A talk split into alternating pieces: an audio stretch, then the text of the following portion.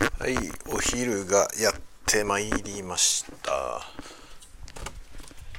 本日は一人で在宅しているのでお昼も一人で食べます。というわけで今からお昼にするんだが、えー、2階に上がってきました。朝回した洗濯機の洗濯物をですね干します。いやいやいや午前中は一つ仕事をタスクを片付けました。いろいろねあのあれですね。過去に作ったプログラムのデバッグみたいな仕事ですね。不具合があるよっていうのが来てそれを直すという作業をしました。で、えー、今日はですね子供たちは学校へ行き、えー、僕は一人で家にいるので一人でご飯を食べますが今ねあれですねあのライブ配信 もっかねライブ配信のことをずっと考えてますね。ライブ配信をやろうと思っているんですが何すればいいのかがよくわからんというね状態なんですよ。それでね何しようかなってことを考えてるんですよね。だから午前中仕事しながらね作業 BGM 代わりに、えー、ライブ配信のアーカイブみたいなやつねアーカイブされてるやつみたいなやつを見てたんですけどね。見てたというか音を聞いてたんだけどね。なかなかねみんなねやっぱりねあの固定ファンがいる人たちなんだよね。固定ファンがいる人たちはさそのその人たちとのやり取りをしてるんだよね。ライブ配信でね、まあ、ライブライブであることの意味ってやっぱりそのリアルタイム性でしょ？あのつまりインタラクティブってことなんですよね。双方向性が多分コンテンツとして価値を生んでる気がするんですよライブのね。つまりそのライブ配信って言ってもねただ生放送放送じゃダメなんだよね。放送として生でやるだけだったらそれは収録してるものをそのままねリアルタイムで流しているだけでしょ。でそれでもちろんそれでいいんだけどさ結局でもそれだとそれって成立してんのかなっていうね。それライブとして成立してるのかなっていうのがすごいね気になるわけですよね。で今までねその僕はライブ配信にね参加したことはあるんですよね。ライブ配信をするよっていうやつで、まあ、ゲストでねあの Zoom で Zoom で参加してあのそれが配信されるというねそういうのはやったことあるんですよ。うわ盛大に今靴下を落としました。子供の靴下。あともうなんかね子供子供の靴下ね謎が多いんですよ。あのねうち子供が2人でねお兄ちゃんと弟がいるでしょ？それで毎日同じように暮らしているはずなんだけど弟の靴下の方が10倍ぐらいあるんだよね。意味が分かんないですよね。なんでだよっていう。なんで弟は今一体お前一日にいくつ靴下履いてんだよっていう状態なんですけどね。あそうそう。それね。全然違う話になったけど。あのライブ配信ねその Zoom でライブ配信に参加したことあってあの、まあ、ゲストっていう形でねその Zoom 越しに向こうに相手がいてその人と一緒にしゃべるというその対談をね YouTube のライブで配信したっていうことはあのあるんですよ。そういうのにやったことあるんですね。でそれはね極めてあの放送だったんですよ、まあ、つまりその対談をねする。でそれをリアルタイムで流す。流しているから見てねっていうね。でその見ている方々は、まあ、その生でやっているそのリアルタイムを見ているというだけで、まあ、だからそれがコンテンツとしてはね別にあのリアタイなのかアーカイブなのか、まあ、要するに収録なのかっていうことはあんまり関係ないというようなねそういう感じのものだったんですよ。でそれはねまあ本当にそれも視聴者は本当に少なかったですね。数人ぐらいだった。で多分僕が今そのライブ配信やっても多分視聴者数人のレベルでやることになると思うんだけど別にその数人なのはいいんですけどね。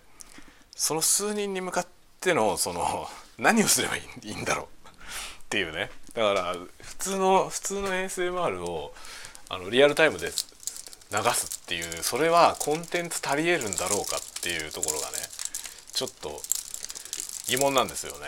でまあそのスタンド FM のライブとかもね例えばやってみたとしてそのインタラクティブ性がない場合ね、まあ、要はそのなんだろう聞いてくれてる人がねなんかアクションを起こしてくれて初めてインタラクティブは成立するじゃない？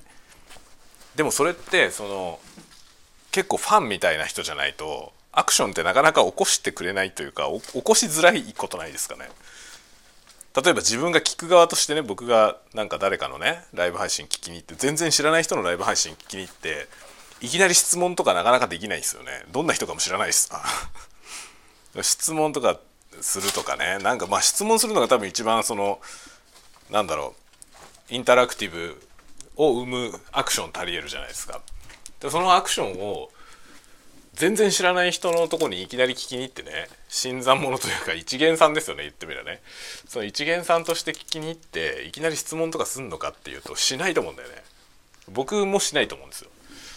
僕もしないんだから僕のとこに来る人もしないよねと思って。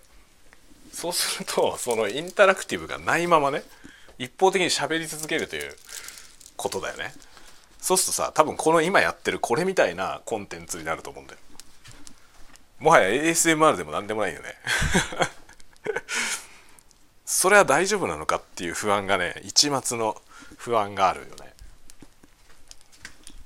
まあ逆に言うとさそれがそれが受けたらね強いと思うんだけどね。それが面白いってそのね一元さんで来てくれた人たちがあの僕が一人で喋っているその喋りをね面白いと思ってくれたらまあそのそこからねチャンネル登録してくれしてくれたりとかねっていうことにつながる可能性あるよね。多分だからその僕にねそのライブ配信をやればいいんじゃないかって言ってくれた人は多分そういうことを言ってんだと思うんだよね。あのライブ配信をやることによって、まあ、僕の人となりみたいなものがね今上げてるコンテンツよりよりこう伝わって伝わることによってなんかその身近感が出るとさ身近な感じが出るとその何ていうの以降聞きやすくなるっていうね親しみが持てるじゃない。っていうことを言ってくれてるんだろうなと思うんだよね。だからライブ配信やったら登録者が増えるんじゃないのってまあその人は言ってくれてるんですよね。なのでまあそれはちょっと増えるかどうかはさておきね。ちょっとライブ配信はやってみたくはあるんですよ。やってみたくはあるんだけど何すりゃいいんだろうっていうとこは本当に分かんない。本当に分かんなくてね。だからなんだろうね。そこら辺にあるものをさそのね ASMR の他の動画で使ったようなものとかまあそういうガラクタがですね雑多に入っているボックスがあるんですよ。だからそのボックスを手近に置いといてねそっから何か取り出して音出しながら喋るっていうさまあ、そういうコンテンツはありだよね。でまあそのそれをその何ていうのかなチャット欄見ながらねチャット欄見ながらなんかアクションをくれた人に対してそのレスポンスを返していくみたいなそういうものであればできる気がするするんだよ。やってみようかな。そのレベルのもんでよければできる気がするんだけどそのレベルのものでやってみてちょっとどうなることやらっていう感じだけどねやってみようかなで次の問題をねまず第一関門はそのライブ配信をやるにあたって何をすればいいのかの問題。その次の問題はねいつやればいいのか問題。いつっていうのはその時期じゃなくて時間ね。あの 何曜日の何時ぐらいにやるのがいいのかなっていうこと。それがねそれも分かんないんだよね。で僕最初はですねその動画の公開もねあれ最初最初何時にしてたかな？YouTube の動画公開時間。あの YouTube って予約投稿みたいなのができるのであの時間を指定してねこのタイミングで公開するみたいなことで公開してるんですけど最初の頃何時にしてたかな？結構遅い時間にしてたんですよね。22時とか23時とか、まあ、基本寝る前にみんな見るだろうと思ってそういう時間にしといたんですけどなんか意外とねもっと早い時間に見てるっぽい感じがしたのね。気配がしてきて。それでね時間を早めたんですよ。公開する時間を。で早めて今7時にしたんですね。何段階か早めたの。9時にして8時にして7時にしたのかな。だんだん早めてみたんですよね。そしたらね今7時に公開してるんですけど7時に公開するとね1時間くらいで見てくれる人がねいるんですよね。だから7時公開はなかなか良さげだなと思ってはいるんですよ。ただライブ配信やるとだったら7時はちょっと無理なんだよね。あのなんだろう。家族がねいるから。ちょっとねライブ配信は、まあ、やるとしたら多分最低でも一番早くても10時ぐらいになる。10時から始めてっていう感じ。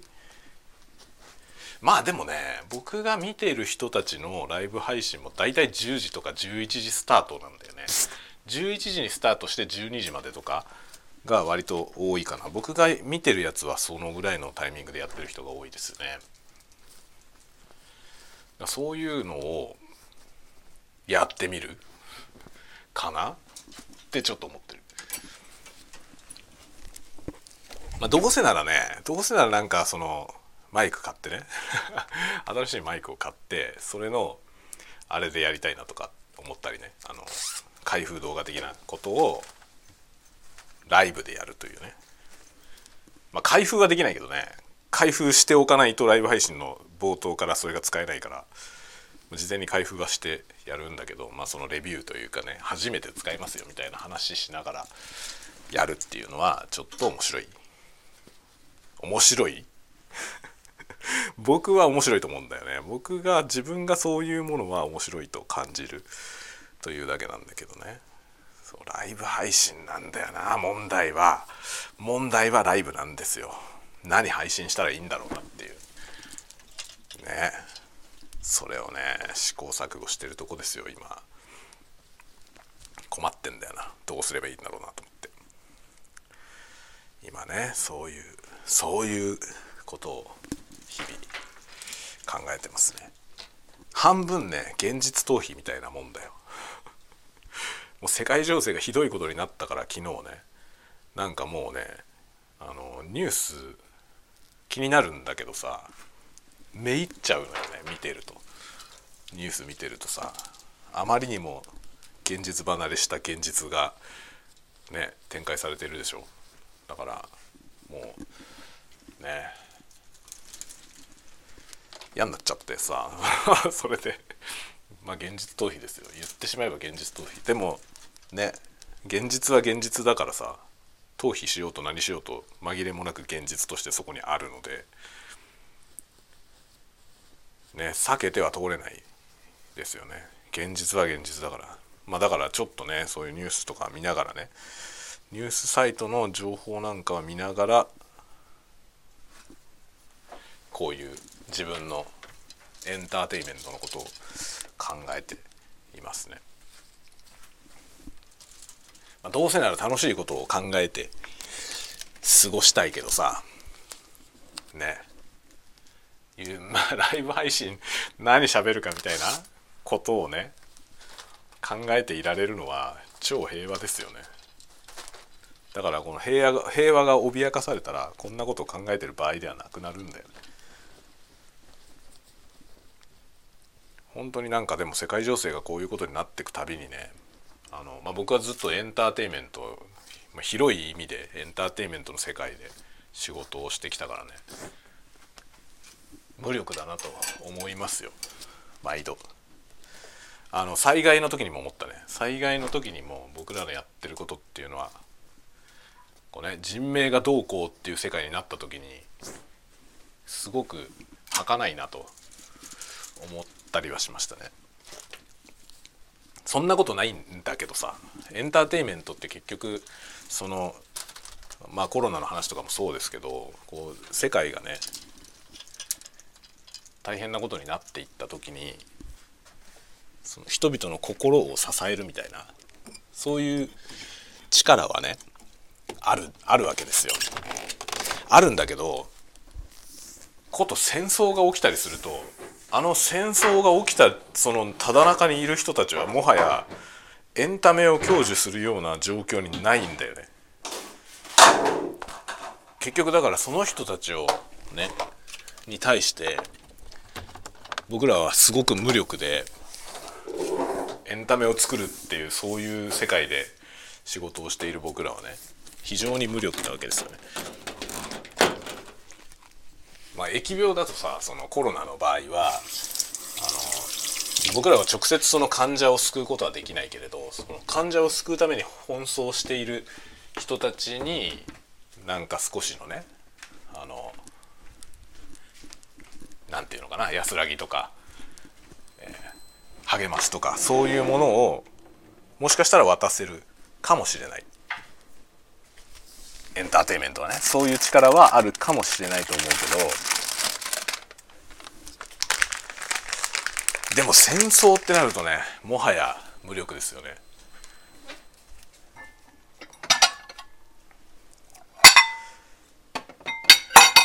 思った以上に大規模なことになっちゃってるから。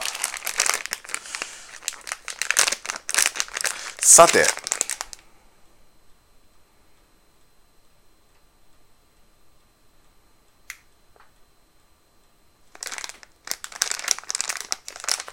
よし。今日はですね前回前回っていつだ？もうだいぶ前。だいぶ前に作ったあの豚ラオウです。豚ラオウはもやしを使って作る何か。これをね前回は書いてある通りに電子レンジでやったんで今日はこれをお湯でやってみよう鍋で。鍋鍋作戦でやってみます。どうしようこっちに。まずね 500ml のお湯 500ml をよく沸騰させると書いてありますので 500ml を沸騰させる。沸騰して 500ml にするわけではない。うちねこの計量カップみたいなやつがね 500ml 一発で測れるやつないんで、ね、ないので300200で500にします。これを沸騰させますね。3分クッキングみたいな感じでしょ？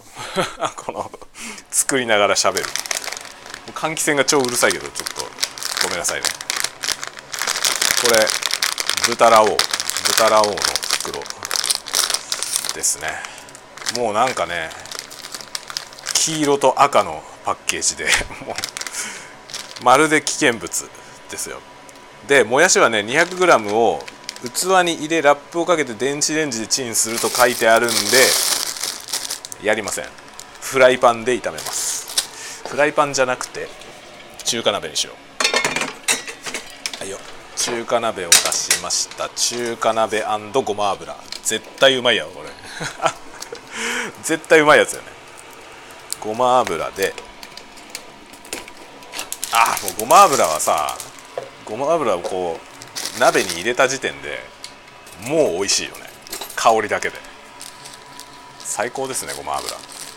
でごま油を今熱しているところです。これで煙が出るぐらい熱して熱したらそこにこのもやしをぶっ込みますね。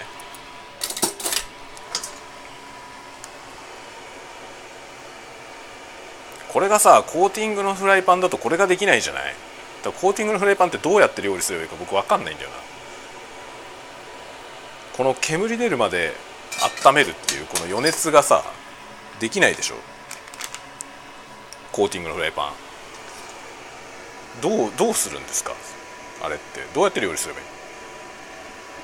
コーティングのフライパンを使っている人たちがね家庭用ののこのコンロは火力が弱いとか言ってるけど火力が弱いんじゃなくて余熱できないだけじゃないっていう気がするのよ。ねだからコーティングのフライパンを使ってる限り火力が足りない感は絶対に出てしまう。出てしまうでしょ。何しろ余熱できないからさ。もうガンガンに余熱してさもう煙が今バンバン出てきましたけどこの状態からこう突っ込むじゃん。これができないからそれは火力がねえ感じはするよねと思うんだよ。コーティングのフライパン使ってる限りそれは火力は火力不足はもうしょうがないんじゃない？しょうがないんじゃないのかいって思う。いい音するね。いい音。いい音がこのマイクでどの程度収録されてるか分かんないけど。これはちょっと ASMR なんですまあこれを多分あれだよね。ステレオ収録すればさそれなりに ASMR になる。ああ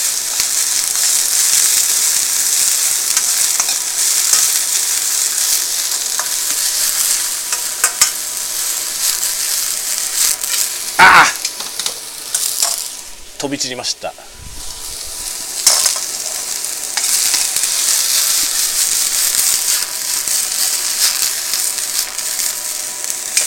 でねなんかこのねもやしのもやしの味付けはあるんでしょ？あこれはあれか。あの麺の麺の味付けで一緒に食べるパターンのやつ。です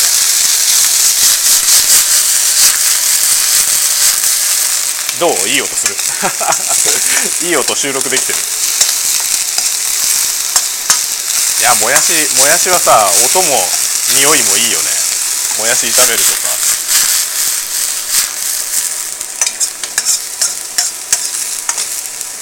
こう中華鍋で。中華鍋でこうごま油で。もやしをね炒めるじゃんこれはうまいよね。そうそうこうしてるうちに 500ml が沸騰したんでそこにこの麺を入れるでしょ。これは何分やんの？5分間茹でる。5分間も茹でるらしいよ。いやーもやしがめちゃめちゃいい匂いするな。これだけでご飯がいけちゃうぐらいの匂いがしますよ。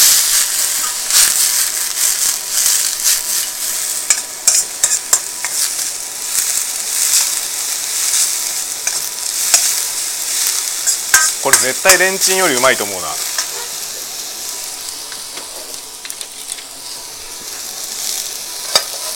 れはレンチンより美味しいんじゃない？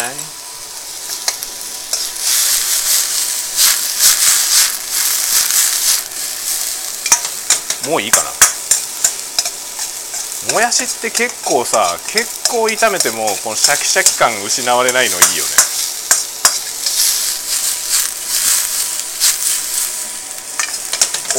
こんなもんかな。もやしはこんなもんだろう。麺の方ですね。麺をほぐしながら茹でます。5分間茹でるっつってるから。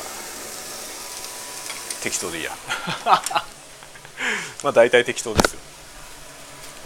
ででもってこれは何？器にスープを入れ鍋からお湯だけを先に入れてスープを混ぜる。こういう細かい指示が書いてあるの珍しいね。そんな書いてなくてもそうやってやるけどさ。わざわざ書いてあるね。先にお湯だけ入れて溶かしてからそこに麺を入れてくださいねってわざわざ書いてある。うわ。この液体スープがまた凶悪な匂いしますね。何？これは。これはねあれだよね。甜麺醤とかプラスニンニクの匂いだよね。すんごい食欲をそそるやつです。まあ体調が悪い時はこの匂いだけでもう具合悪くなるんだよね。なんだろうね。食べる前にもうお腹いっぱいになるよ。それで麺を入れた後にもやしと油。油もなんかついてんだよ。この油増し袋ってやつが ついてるからこの油増し袋でを最後にかけろよって書いてある。さて麺の方はどうですか？なんか麺がものすごいぶっとい麺なんだよなこれ。極太なんとか麺だよね。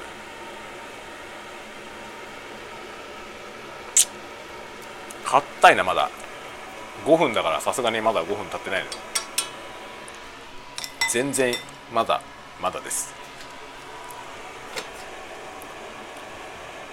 これでも5分もやってたらお湯だいぶ減るけどな。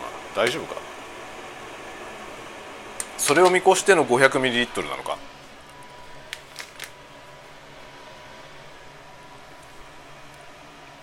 このラオウのね豚ラオウ。あの豚ラオウが袋麺でも出たって書いてある。あってことは袋麺じゃない豚ラオウもあるの？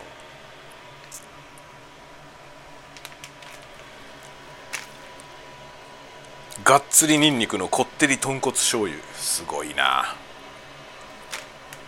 これは元気じゃないと食べれないやつですね。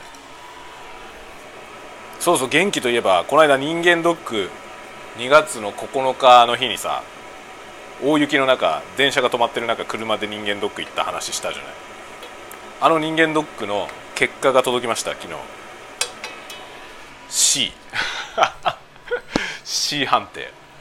もうここ数年ずっと C だね僕は。C はねあれですよ。要経過観察ってやつですね。経過観察してねというやつで、まあ、よくよく説明を読んだらねあの尿検査と血液検査でその C 判定が出てる人は3ヶ月後に再検査しろって書いてあった。そんなにしたことないわ。知ってる？みんな。っ ていうかみんなまずその C 判定なんかにならないのかな。僕ねずっと健康診断 A だったんですよ。ずっと A だったのが40過ぎたら急に C になった。生活とか何も変わってないんですよ。変わってないからだって話もあるけど若い時と同じ感じでずっと暮らしているんですよ僕。で何もだから食生活とかもほとんど変わってないし。急にねほんと40過ぎたら急に急にダメになりましたね。急に C 判定で。BMI まあ BMI は 18. 点なんぼでねそれも C なんだよ。痩せすぎなんだって。BMI 低すぎても判定が下がるっていう知りませんでした僕は。なんかそのメタボリックリスクみたいなやつは全然ないんだけどでもそのねコレステロール悪玉コレステロールがやばかったですね。まあそれは毎年やばいけどでもここ数年のねその3年間過去3年間のやつが並んで書かれてんだよね。その結果の紙に。でそれを見たらねいつも毎回同じとこ引っかかってんだけどその数値自体はね改善してました。数値自体は去年より今年の方が、まあ、幾分マシになった。という状況ではありましたね一応。今ねもやしを中華鍋から丼の上に下ろしたらこぼしました。まあこぼれたけどね。まあ全然いいや。それでこの油増し増し袋をぶっかけるじゃんこれ。こんなのを食べるからダメなんだよな。今コレステロールの話しながらこの油増し袋は絶対やばいよね。これだろうって気がするな。豚の絵が描いてあるよ。豚の絵が描いてあるこのねラードの塊みたいなやつをぶっ込みますよこれ。これだろこれがコレステロールの源だろそんな気がするな。ね僕その人間ドック受けてきたその日のさ配信の時にねコレステロールでいつも引っかかるけど何がそのねコレステロールの原因になってるかよく分かんないみたいなことを言ってたんだよね。僕そんななんかコレステロール溜まりそうなものとか全然食べてないけどなみたいなこと言ってたけどこれじゃねって今思ったわ。このめちゃめちゃラードこれすごいな。ラードがこのラードがダメなんじゃないかっていう気がする。体に良くない。じゃないの。おし出来上がったよ。さあこれを食うぞ。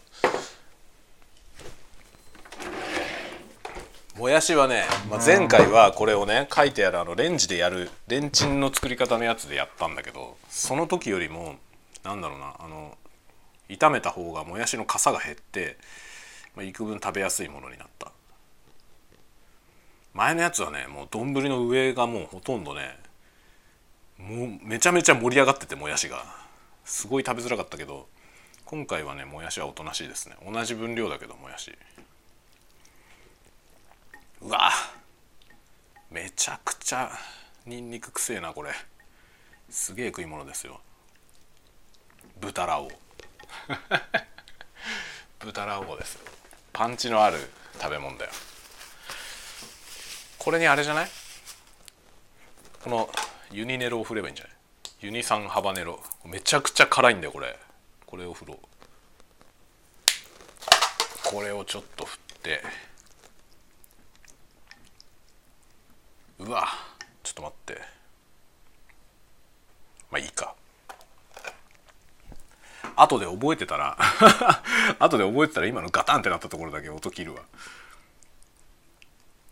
覚えてたらね。覚えてなかったらそのまま。でもこれそのままやったらみんな耳が死ぬよねこれ。聞いてる人の耳を壊すことになるんでやっぱりちゃんと切らないとダメだな。後で切りますね。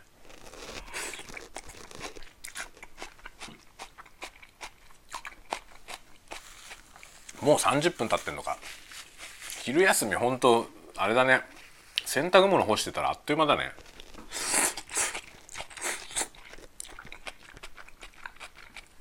物食べるだけで昼休み終わっちゃうな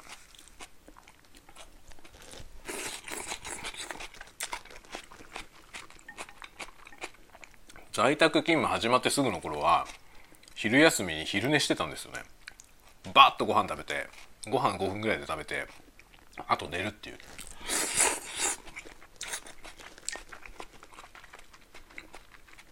45分くらいね昼寝できてました。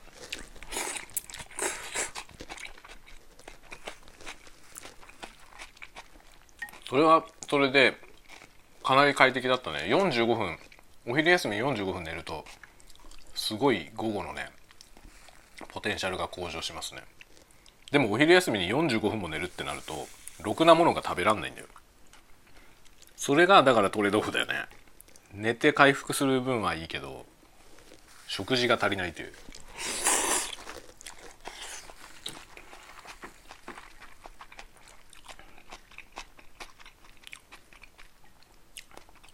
みん。なはどういう感じに仕事してますか？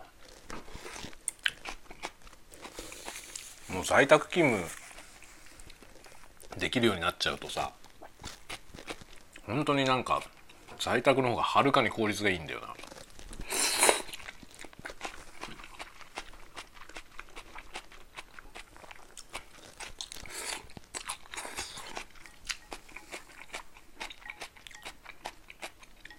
僕多分フルに出社しろって言われたら多分あれだな仕事ののタスク量が半分ぐらいにしてもらわないと多分できないと思う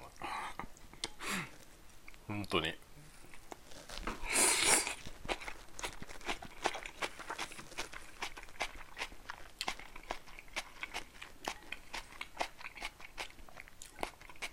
在宅なのいいことに結構時間外もさ仕事しちゃってるのは良くないなと思うんだけど。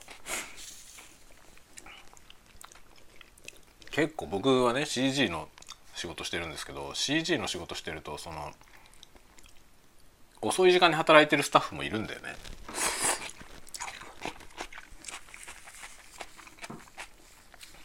フレックスだからね。僕は朝早くから働いて早く上がってあと夜をねプライベートでに使うっていうやり方をしてるんだけど結構人によってはさ朝ゆっくりスタートしてねで夜遅くまで働くっていうスタイル、まあ、そっちの方が合ってるって人もいてそういう働き方してる人もいるんですよね。そうするとさその人たちが働いてる中で何か不具合が発生した時ね例えばなんだろうあのレンダリングサーバーがね、まあ、レンダリングっていうのは何ていうのかな CG を作ってその作った CG のデータを画像に書き出す仕事なんですけどねその作業なんですけどそれはコンピューターがやるんですよね。でそのそのレンダリングをする専用のコンピューターが、まあ、何台もあってそこにこうそのサーバーがあってねそこに投げてで結果が出てくるのを待つみたいな感じなんですけどそのねレンダリングサーバーがトラブったりすることがあってで僕はそれをねそれを修復したりする仕事なんですよね。ちょっとね今飲み物を出したんだけどついでに卵を卵を持ってきた。卵をこの丼に落として食べる。これもコレステロールじゃねえ。コレステロールってあれだよね。卵って一番ダメだよね。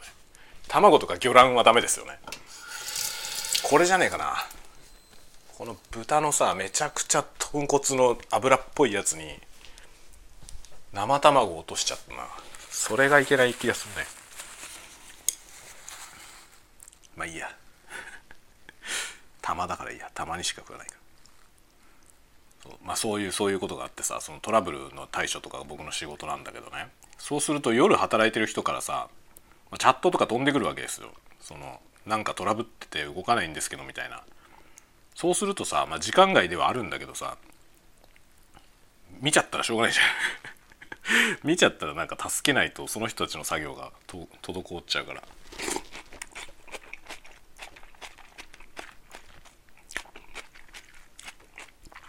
で結局それをねまあちょこっとやるだけだからね。本当に23分で助けられるからさ。まあやっちゃうじゃないですか。そういう感じで今できてるからね。逆に言うとその出社して対応しなきゃいけないってなったら家からそうやってねリモートで何でもかんでもできるってわけじゃなくなるんで。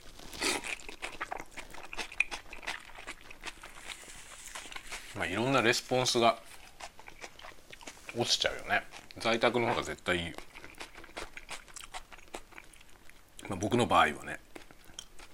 まあ、在宅だと全然仕事になんないって人もいるんだよな。うちの会社にもいっぱいいる。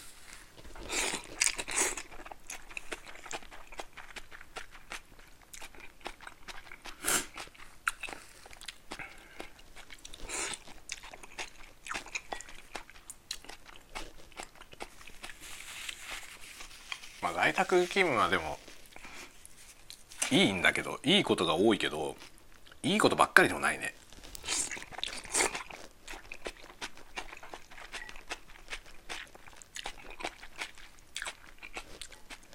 やっぱコミュニケーション周りは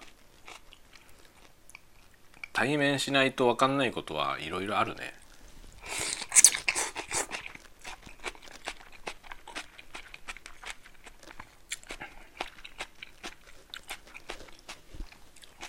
僕はね割と古くからインターネットのでさこの人と交流したりとかってことをやってたから割とねそのオンラインの交流っていうものと実際に対面するっていうのとあんまり差を感じてなかったんですよこのコロナ禍になるまで。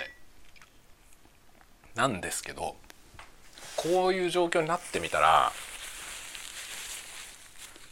なんだろうな意外とやっぱりねオンラインしかないっていうねオンラインのミーティングしかないっていう状態になってくるとそれによって発生してる不都合っていうのがあるなっていうのをねちょっと感じるようになった。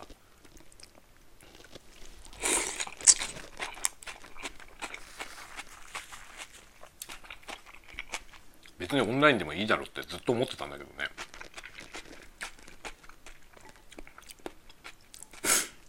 今はねなんかああでも対面しないと分かんないことあるなっていうのがちょっと感じるね。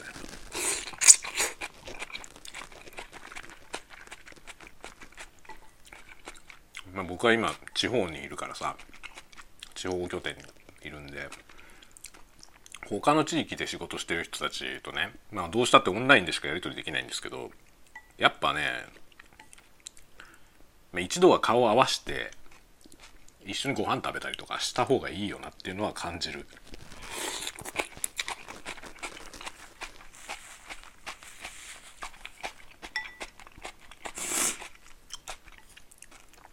そういうのはなんか気分の問題じゃないのって思ってたけどその気分の問題って結構でかいよね。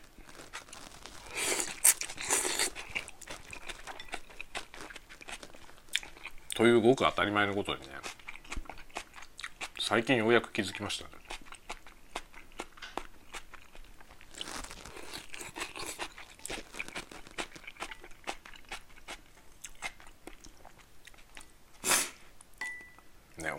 別にさその雑談とかねすりゃいいいいじゃないって思ってるんだけどなかなかオンラインで雑談にならないよね。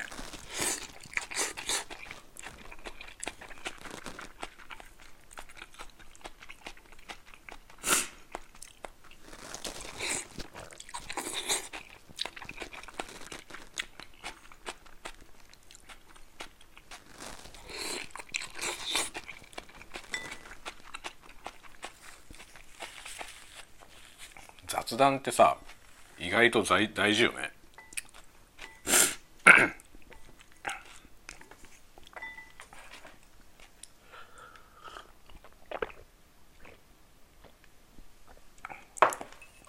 この食べ物を食べてるとねめちゃめちゃ鼻水が出る。めっちゃ鼻水出てくるわ。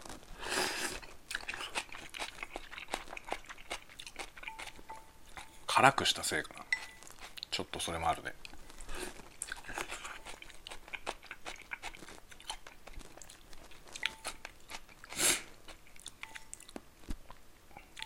そんなことでねオンラインオンラインですよ。雑談。オンライン雑談ですね。雑談ほんとね雑談のコンテンツやってるからじゃないけどさそれも若干あるけど雑談は大事だよね本当に。目的のない雑談がね大事だよなって思うねそこから得られるものってさ意外とバカになんないよね。っていうか分かってる人の方が多くてさ結構その、まあ、本当の意味でイノベーティブな 企業イノベーティブって言葉はインチキ臭くてさこういうとこで使うとなんかインチキなものを指してる感じになるけどそうじゃなくて本当の意味でイノベーティブな会社って割と雑談を大事にしてますよね。そのスタッフ同士のまあなんだろういわば無駄話その無駄話がさ全然無駄じゃないないわけですよね。イノベーティブなところは結構それ分かってて仕事に関係ない話はすんじゃねえみたいなそういうことは言わないわけよね。むしろ推奨でさ全然関係ない話する時間は結構大事にされてたりしますよね。僕もねそれはすごい大事だと思うね。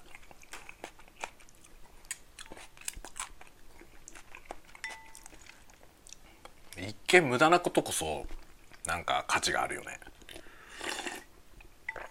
みんなが無駄だと思ってるからこそさそこを省かないことによってさ他と差別化できるじゃない？今ほら何でもさ効率化の時代でしょ？それでコミュニケーションまで効率化されてってると思うんですよね。なんかそのいかにもう最短距離でさそのバズるみたいな。何でもねそのビジネスもそうだしコミュニケーションもそうだけどそのなんかなるべく無駄なことを避けて省いて効率よく、まあ、最大効率でその結果にたどり着くみたいなことに価値がね置かれてる気がするんだけどあえて無駄なことするっていうね。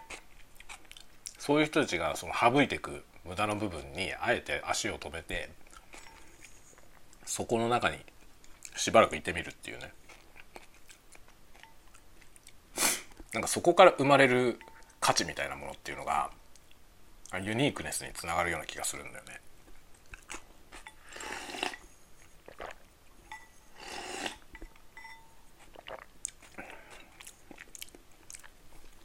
だからまあそれもあってねせっせと無駄話をしてる僕は。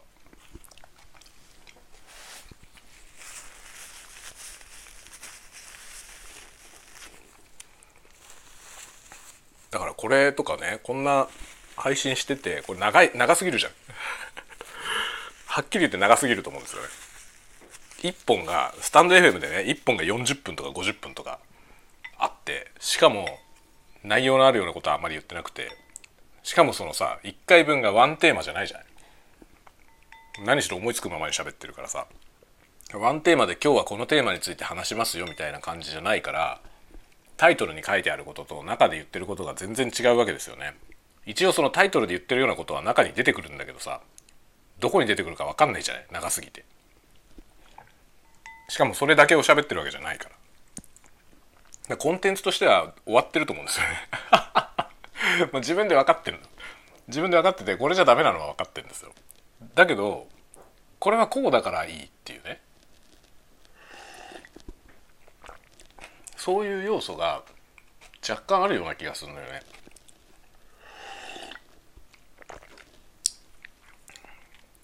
なんかダラダラと喋る。そしてそのダラダラをダラダラと聞くっていうね。これは僕も皆さんもお互いがこの無駄っぽい時間を許容できないと成立しないコミュニケーションですよね。でも逆に言うとねそれが成立した時ってものすごく大きい力になる気がしていて。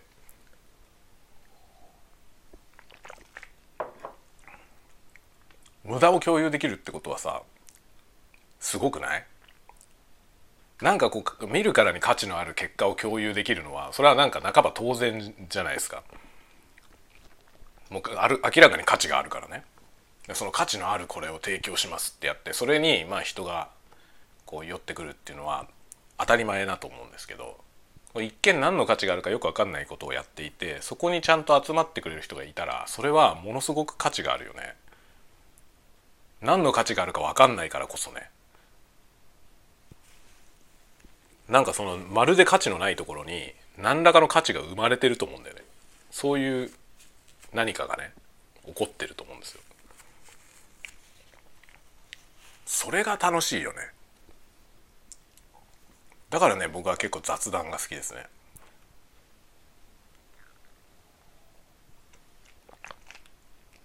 人の雑談コンテンツ聞くのも好きですね。雑多な。本当に何何の話なんだろうこれ。っていうような話をね延々聞くのって結構楽しいよね。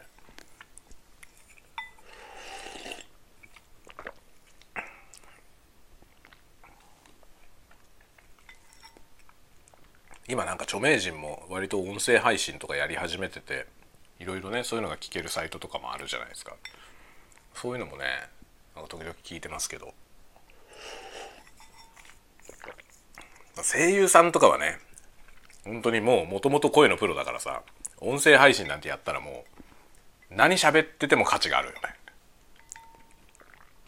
でやっぱりね声優さんはもうでもプロだからあんまりねその無防備な音をねやってないですよね。やっぱちゃんと作られたものまあそうなってしまうんだと思うけどちゃんとした声でちゃんとした発声でねちゃんと喋ってますよね。ああいう声優さんみたいな人たちの本当にどうでもいいぼやけみたいなのを聞きたいよね。普段のその芝居してる時の声じゃない声で。それでも声はいいじゃないその声優さんだからね。そのお芝居がかってない日常の声で発信とかしてほしいよね。その意味のない話をしてほしい。なんか眼畜のありそうなこと言ってほしいわけじゃなくてさどうでもいい話本当に昨日スーパーでこんなもの買いましたとかそういうそういうのをさ聞きたいよね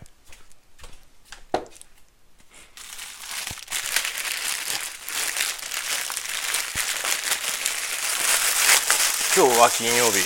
で燃えるゴミの日なのでもうゴミはもう出し出したんでそのゴミ袋を補充。補充しますね。補充してゴミを捨てる。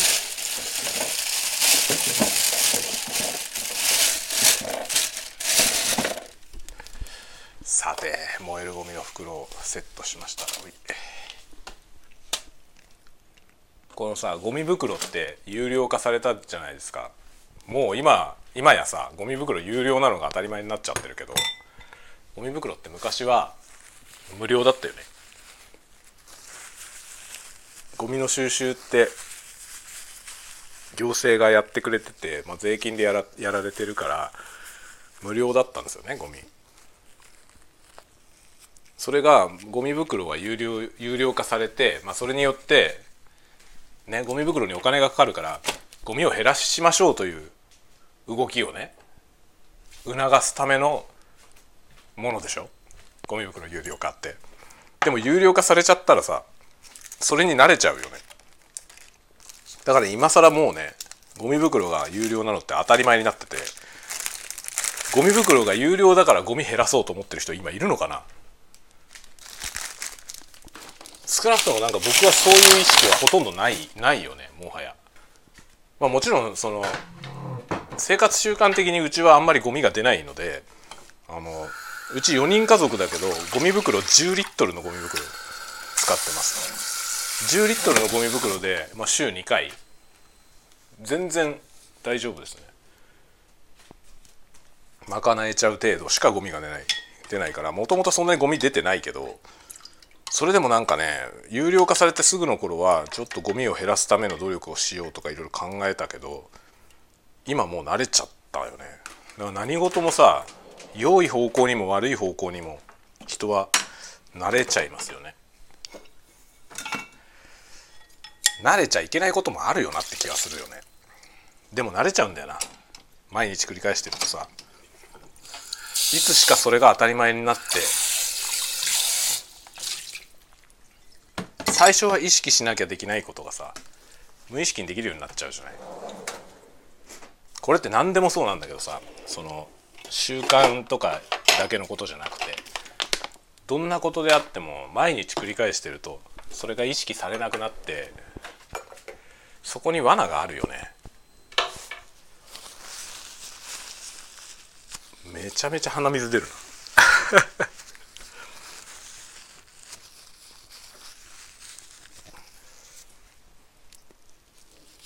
すげえ鼻水が止まらないっす。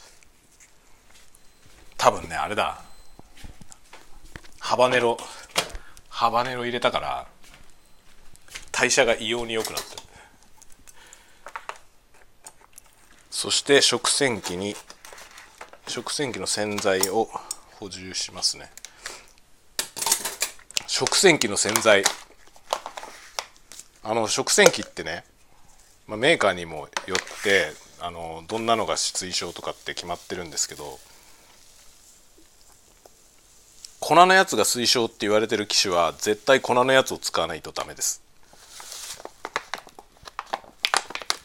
うちねあの液体のやつ使ってたんですよ。粉が推奨だって言われてるんだけど液体のその食洗機用の洗剤をね使ってたことがあるんですよ。そしたらね2年ぐらい使ったらそのねフィルターが詰まったとかいう警告が出て動かなくなったんですよ。それでそのメンテナンスのところサポートにね電話したら来てくれて、まあ、分解掃除してくれてそれで事なきを得たんですけどその時にねあの推奨のね洗剤を教えてくれてこの機種にはこの洗剤がいいですよって言われてでそれがねこのこれはねどこのやつ？あのミューズ。ミューズってさ薬用石鹸のミューズあるじゃない？あのミューズが出してる食洗機用洗剤。世界ナンバーワンのシェアブランドって書いてあるな。フィニッシュってやつなんですよ。ミューズから出てるフィニッシュってやつこれがなんかねそのうちのうちの食洗機はパナソニックのやつなんですけどそれはなんかこのねフィニッシュが推奨ですって言われてでこれがね普通のスーパーには売ってないのよね。うちの近所のスーパーのどこにも売ってなくてこれねあのドラッグストアに売ってたんですよ。それでね最近はもうねこのドラッグストアに毎回買いに行ってます。このフィニッシュっていうやつ。これが超いい。これにしてから一回も詰まりませんね。明らかにね何だろうその食洗機の中にねあのなんだろう食べ残しとかがさ流れないようにフィルターみたいなやつがついてんですよ。そこのフィルターのね汚れ方が全然違うのよ。前あの液体のやつね液体の洗剤を使ってた時は割とそこにねその油汚れみたいなやつがこびりついてね時々定期的にそこを掃除しないといけなかったんですよね。つまりはさそこを掃除そこは掃除できるから掃除してたけどそれと同じようなことがもっと深いところでも起きててそれで詰まって警告が出たんですよね。そしたらねこの洗剤にしたら全くそういうのがつまらなくなってその後一回もトラブルがないです。だから推奨されてるやつを使わないとダメなんだというね。で少なくともねなんかその推奨されてるやつが粉のタイプだったら液体のやつは使わない方がいいらしい。ですよ。知ってました？これは多分ね守った方がいい。